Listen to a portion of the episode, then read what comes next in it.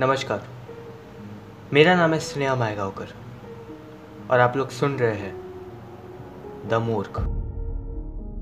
एक कॉलेज के पास उस पुराने खंडर के बारे में जितनी मुँह, उतनी बातें होती थी। एकदम अजीब सा सन्नाटा गूंजता था कानों में, अगर करीब से भी उसके निकल जाओ तो। ऐसा लगता था जैसे ज़िंदगी का नामो निशान ना हो आसपास। खुशी नाम की चीज़ का तो अता पता मिले ही ना कभी। सिर्फ़ और सिर्फ़ मौत जैसा। करीबी के गुजर जाने जैसा। सन्नाटा ही सन्नाटा। यहाँ से दूर हो जाए जल्द से जल्द। यही सोचता था जो भी उसके करीब से निकलता। अंदर जाना बिल्कुल मना था। और कॉलेज का कहना था कि जो भी वहाँ घूमता हुआ दिखाई दिया उसे सस्पेंड कर दिया जाएगा। तो इसीलिए डर के मारे कोई नहीं जाता था वहाँ। लेकिन तन्मय को रोक पाना मुश्किल था। फोटोग्राफी का शौकीन तन्मय कहीं से भी जाकर फ़ोटोज़ अपने पसंद की ले ही लेता था। तो कैमरा उठाकर निकल पड़ा तन्मय उस खंडर की ओर। अंदर जाकर उसे समझ आया कि ये सब कुछ क्या था। क्यों इतनी मनाई थी वहाँ आने जाने पर? वो जगह एकदम गंदी थी। टूटी हुई दीवारों पर न सिर्फ़ मकड़ी के जाले और कीड़े थे, बल्कि अजीब बात यह थी कि इन सबके बीच में भी वही अजीब सा सन्नाटा था। ना कहीं क्रिकेट्स की आवाज़ थी, ना ही किसी और चीज़ की आवाज़। छत पर जो कौए बैठे थे, वो भी चुपचाप थे। सिर्फ़ झटके से इधर उधर देख रहे थे कि तन्मय का कदम कहाँ कहाँ पड़ रहा था। एक ऐसा मौत जैसा माहौल भी तन्मय को बहुत अच्छा लग रहा। उसने कैमरा निकलकर बहुत सारी फ़ोटोज़ अपने पसंद की खींची और फिर अंदर की ओर एक दूसरे कमरे में गया। पूरी दीवार पर कई धब्बे से बने थे वहाँ।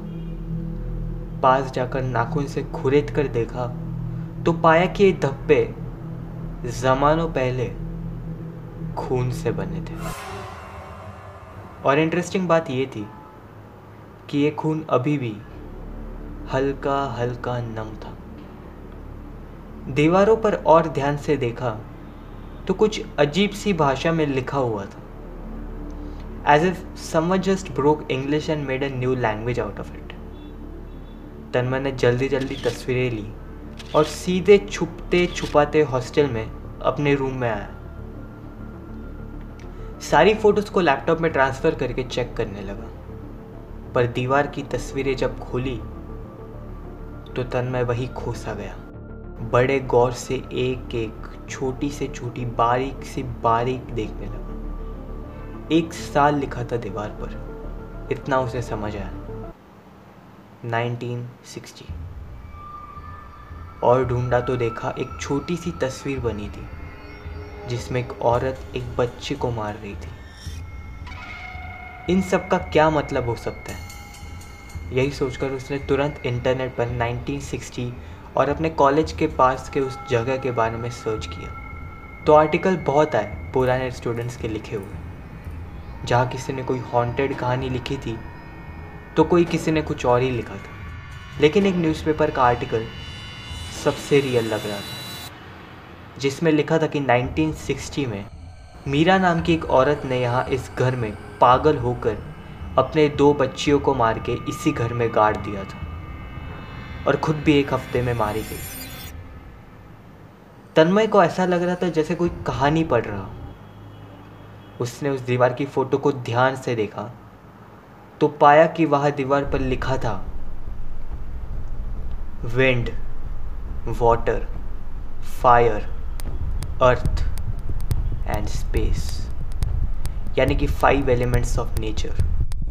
तन में उस दीवार के राज ढूँढने में इतना खो गया था कि उसका ध्यान ठीक अपने पीछे होते हुई एक आवाज़ पर गया। जब तक गया, तब तक बहुत देर हो चुकी थी। तन्मय को जैसे ही दरवाजे की आवाज़ सुनाई दी, वो एक झटके से फ़ोटोज़ को मिनिमाइज करके चेयर से उठकर पलटा कि कहीं कोई देख ना ले और उसके पलटते ही दरवाज़ा अपने आप बंद हो गया। हो ना हो, जो कोई था, वो आसपास ही होना चाहिए। तन्मय दरवाजे की ओर दौड़ा और दरवाज़ा खोलते ही उसने सोचा था कि कोई ना कोई बाहर ज़रूर दिखेगा। या तो कॉरिडोर में से भागता हुआ या फिर किसी रूम के कोने में, लेकिन पूरा कॉरिडोर सुनसान और खाली था। वहाँ कोई दिखाई नहीं दे रहा था। वहाँ कोई छुपने की जगह भी नहीं थी, जहाँ कोई छुप सके। अगर स्टेज से नीचे भी भागता तो कम से कम भागता हुआ दिखाई ज़रूर देता। लेकिन ऐसा कुछ नहीं हुआ। इसीलिए कुछ देर वही खड़े रहकर तन्मय वापस अपने कमरे में गया और दरवाज़ा लॉक कर कर वापस मुड़ा ही था, जब उसकी आँखें बिल्कुल वही रुक गई। अपनी उस कुर्सी पर जिस पर वो अभी अभी बैठा हुआ था। फ़ोटोज़ चेक कर रहा था। तो वो चेयर दरवाजे की ओर मुड़ी हुई थी। लेकिन तन्मय अभी जब उठा था तो वो कुर्सी से पहले उठा था, फिर मुड़ा था। और चेयर वैसी की वैसी होनी चाहिए। तन्मय, कुछ देर तक उस कुर्सी को वैसे ही देखता रहा और सोचता रहा कि आखिर क्या हुआ? और जब कुछ समझ नहीं आया तो उसने जाकर अपना लैपटॉप शट डाउन किया और लेटने चला गया। और पैर से लेकर सर तक अपना ब्लैंकेट ओढ़कर फ़ोन पर दोस्तों से चैट करने लगा। काफ़ी देर तक चैट वैट करके फ़ोन बगल में रखकर, तन्मय करवट लेकर फ़ोन से मुँह फेर कर लेटा ही था और बाजू में रखे हुए फ़ोन पर आवाज़ हुई।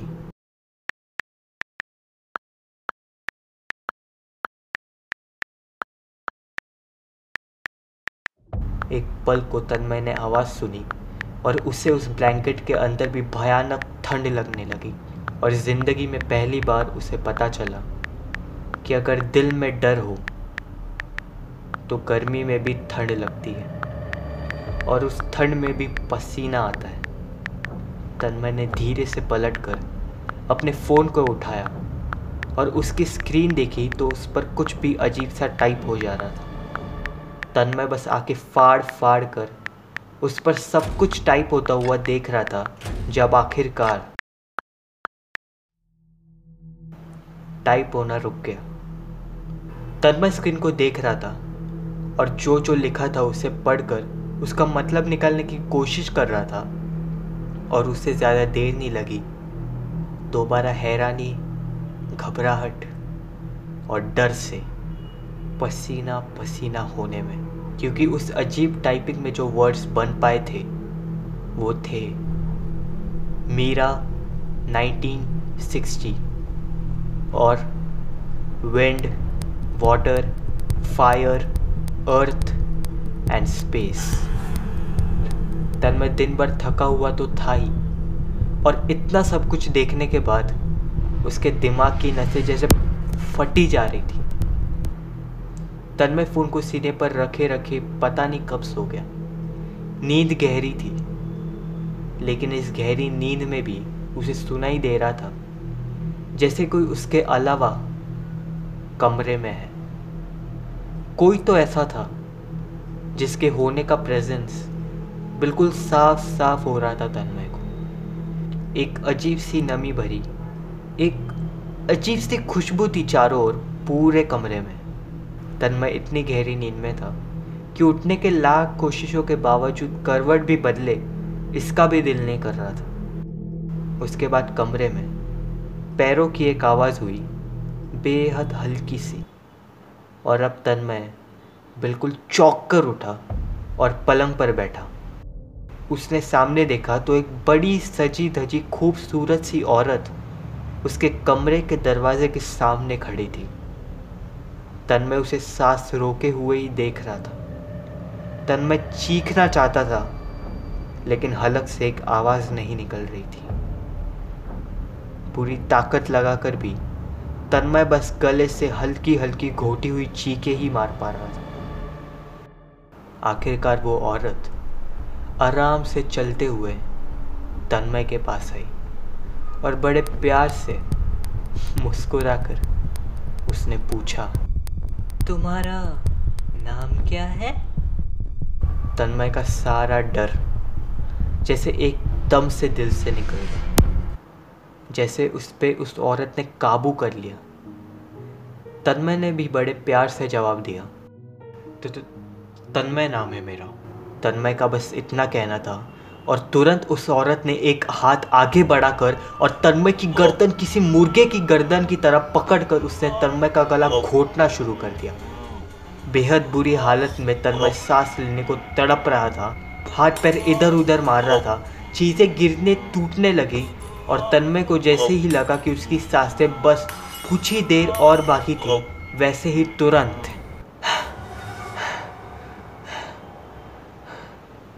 तन्मय की नींद टूटी और वो उठकर बैठ गया। दो पल के बाद उसे एहसास आया कि ये सब सिर्फ़ उसका एक सपना ही था। रात बहुत ज़्यादा नहीं हुई थी। बुरा सपना एक बार आया तो दोबारा नहीं आता। तन्मय ने सोचा कि पानी पीकर सो लेगा, इसलिए बत्ती जलाई।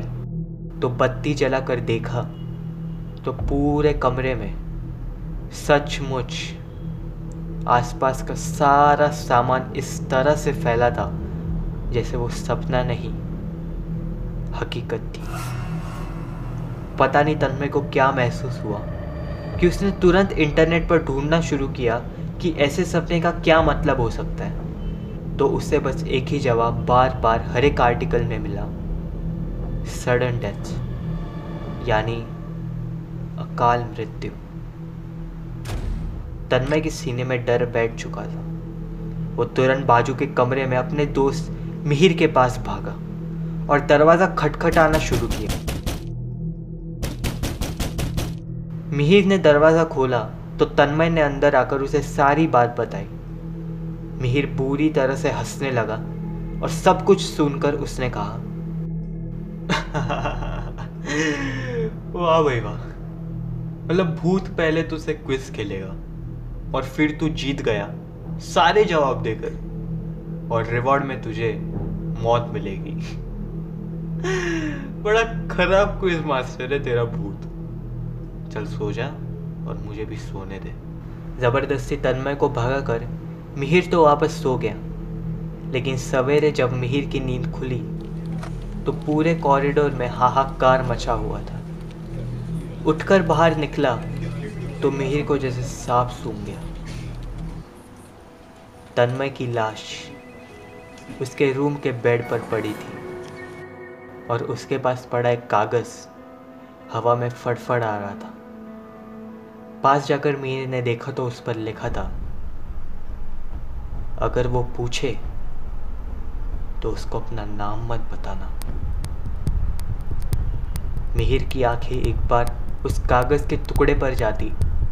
तो कभी तन्मय की बॉडी पर। इस एज में दोस्त की मौत का इतना बड़ा धक्का लगना मामूली बात नहीं थी। और उस पर भी अगर ऐसी मौत और ऐसा कोई सेंटेंस भी जुड़ा हो उससे तो डर इतना होता है कि रात के सन्नाटे में भी एक हल्की सी आवाज़ भी कांपने पर मजबूर कर दे। कुछ ऐसा ही हाल था मिहिर का भी, अगले दो महीने। बेहद बुरे हाल में बिताए उसने। ना ठीक से खाना, पीना, ना सोना। एग्ज़ाम्स भी किसी तरह से क्लियर की थी उसने। क्योंकि स्टूडेंट अच्छा था तो इतनी दिक्कत नहीं हुई। एक बार फिर से नया सेमेस्टर शुरू हुआ। फ्रेशर्स आए। सीनियर में सबका अपना अलग अलग काम था। मिहिर को कल्चरल सोसाइटी देखनी होती थी। मिहिर टेबल लगाए सोसाइटी ऑफ़िस में नाम रजिस्टर कर रहा था। उसी लाइन में एक के बाद एक बच्चे आते और अपना नाम लिखवा के जाते। काफ़ी नाम लिखवाने के बाद मिहिर ने बिना सर उठाए ही पूछा नाम? तो जवाब आया मीरा। मिहिर उसे कुछ और पूछता। उससे पहले ही उस लड़की ने कहा और तुम्हारा? मिहिर ने बिना ऊपर देखे ही कहा मिहिर। मिहिर ने फिर से पूछा आपकी डेट ऑफ़ बर्थ अब की बार जवाब थोड़ा अटपटा सा आया। 1930 1930 ये सुनते के साथ ही मिहिर का दिल एक पल को धड़कना ही भूल गया था। माथे से तुरंत एक पसीने की धार शुरू हो गई। उसने धीमे धीमे सर उठाया तो एक लड़के की आवाज़ सुनाई अरे 1995 सर। 1930 नहीं। मिहिर एक पल को उस लड़के को देखता ही रह गया। आसपास कोई लड़की नहीं थी, जो उसके साथ इस तरह का मज़ाक करे। पर मिहिर को मालूम था कि उसने क्या गलती की थी। मिहिर ने अपना नाम बता दिया था। वो भी मीरा को, जो 1930 में पैदा हुई थी। मतलब मौत। मौत काफ़ी नज़दीक थी। मिहिर ने एक दूसरे लड़के को रजिस्ट्रेशन का काम दिया और सीधा भागा अपने कमरे में। और कमरे में पहुँचते ही सारे ब्लेड्स पिन सीजर्स नाइफ और कोई भी ऐसी चीज़ जिससे नुकसान पहुँच सके, उन सारी चीज़ों एक डब्बे में पैक किया और उसे सील करके हॉस्टल के पीछे वाले तालाब में फेंक दिया। पूरा कॉलेज नए स्टूडेंट्स नए सेशंस और नई मस्ती में डूबा हुआ था। पर मिहिर बिना किसी आवाज़ के कमरे में बैठा हुआ था। बैठे बैठे कब सो गया? उसे पता ही नहीं चला। नींद में ही एक आवाज़ उसके पैरों के पास आई मिहिर को आवाज़ तो सुनाई दी, लेकिन नींद और थकान ऐसी थी कि ध्यान ही नहीं दिया और करवट बदल कर लेट गया। मिहिर के करवट लेते ही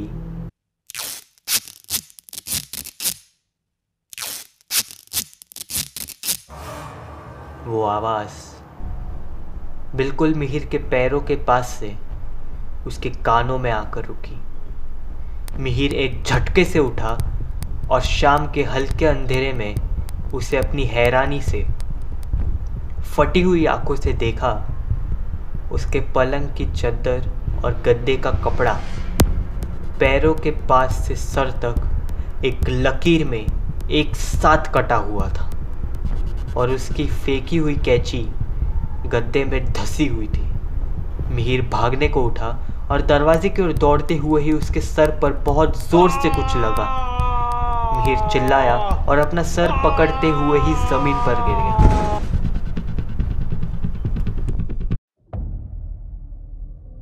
वो समझ चुका था कि उसका वक्त ख़त्म हो गया क्योंकि उसे मीरा की कहानी पता थी और मीरा के पूछने पर उसने मीरा को अपना नाम तक बता दिया था।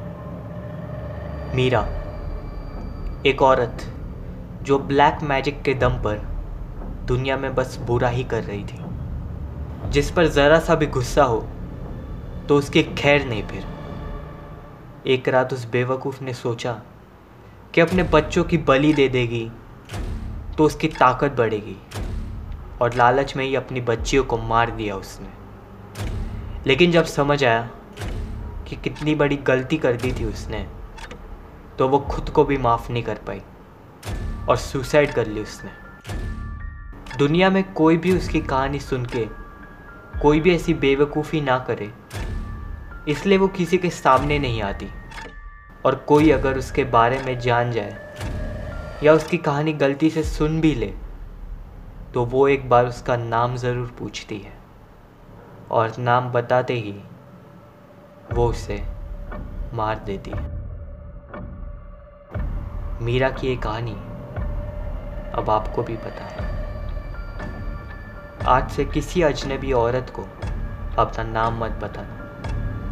क्या पता कहीं वो मीरा हुई तो मीरा हुई तो मीरा हुई तो। This was Sneha. Signing out from the moon.